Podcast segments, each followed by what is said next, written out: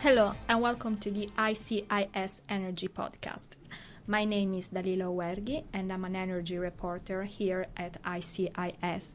Today I'm joined in the studio by Nicholas Brocklesby, who's an energy reporter here at ICIS covering the Iberian uh, power market. Spain held snap elections at the end of April this year. The former ruling Socialist Party remained in power. Among the challenges the new government will have to face is the ongoing question of capacity payments for combined cycle gas turbine operators. Nick, what's the status of uh, capacity subsidies in uh, Spain at the moment?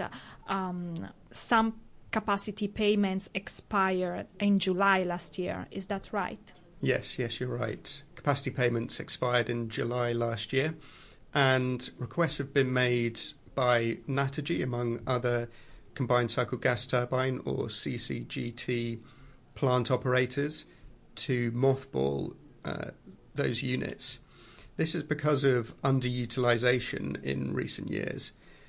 This request by Naturgy in particular has already been accepted by the Spanish transmission system operator and by their market regulator and is currently awaiting a final decision by the Spanish Ministry of Industry. Is there been a shift in recent months in the power generation mix in the country?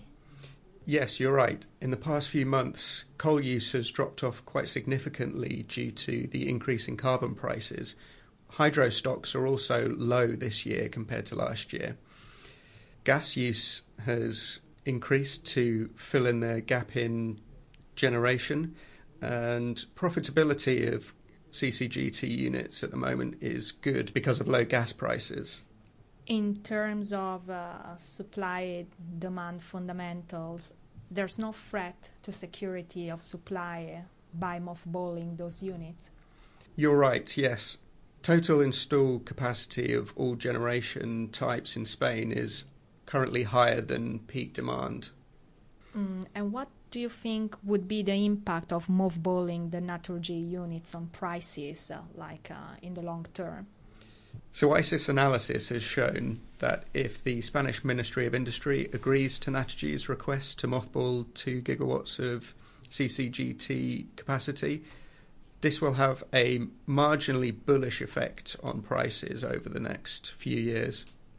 So, like uh, the market will feel the impact of uh, those closures, even if uh, mar- um, a marginal one. Yes, yes, that's right. That's all we have uh, time for today. Um, thank you for listening, and for more episodes, um, please check our website icis.com.